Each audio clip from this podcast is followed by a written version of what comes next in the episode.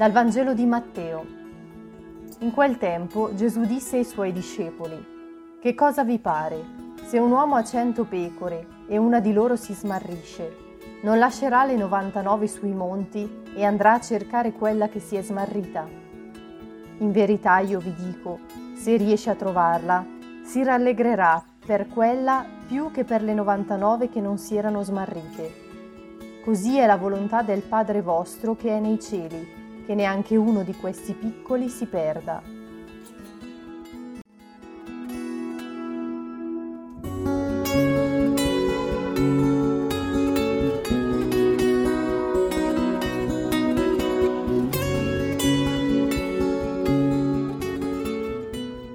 Il Vangelo di questa giornata si apre con due domande.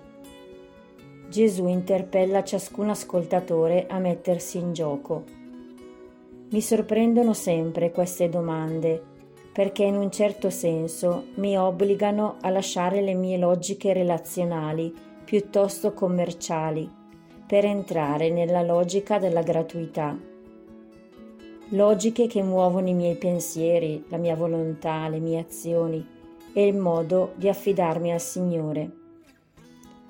Prima di dare una risposta a queste domande farei certo un po' di conti quanto sia conveniente lasciare le 99 per l'unica smarrita e se la spesa vale l'impresa.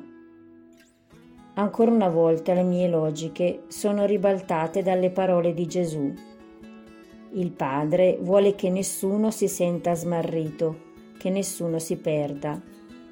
Sentirsi smarriti e persi è un'esperienza forte che mi fa sentire senza punti di riferimento fa sperimentare l'assenza di un padre che incoraggi e dia fiducia alla mia vita. Anche all'interno della comunità cristiana a volte mi capita di sentirmi persa e smarrita, quando la logica del disprezzo, del giudizio, dell'ipocrisia creano le distanze tra noi. L'immagine della pecora richiama ciò che Gesù dice di se stesso nel Vangelo di Giovanni.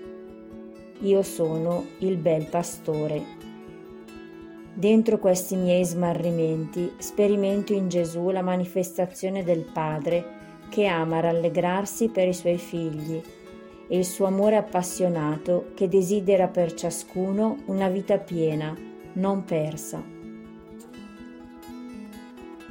Vieni, Signore, con il tuo spirito, perché lì dove la vita ci fa sentire persi e smarriti, il tuo soffio vitale ci doni di sentirci sempre nelle mani del Padre.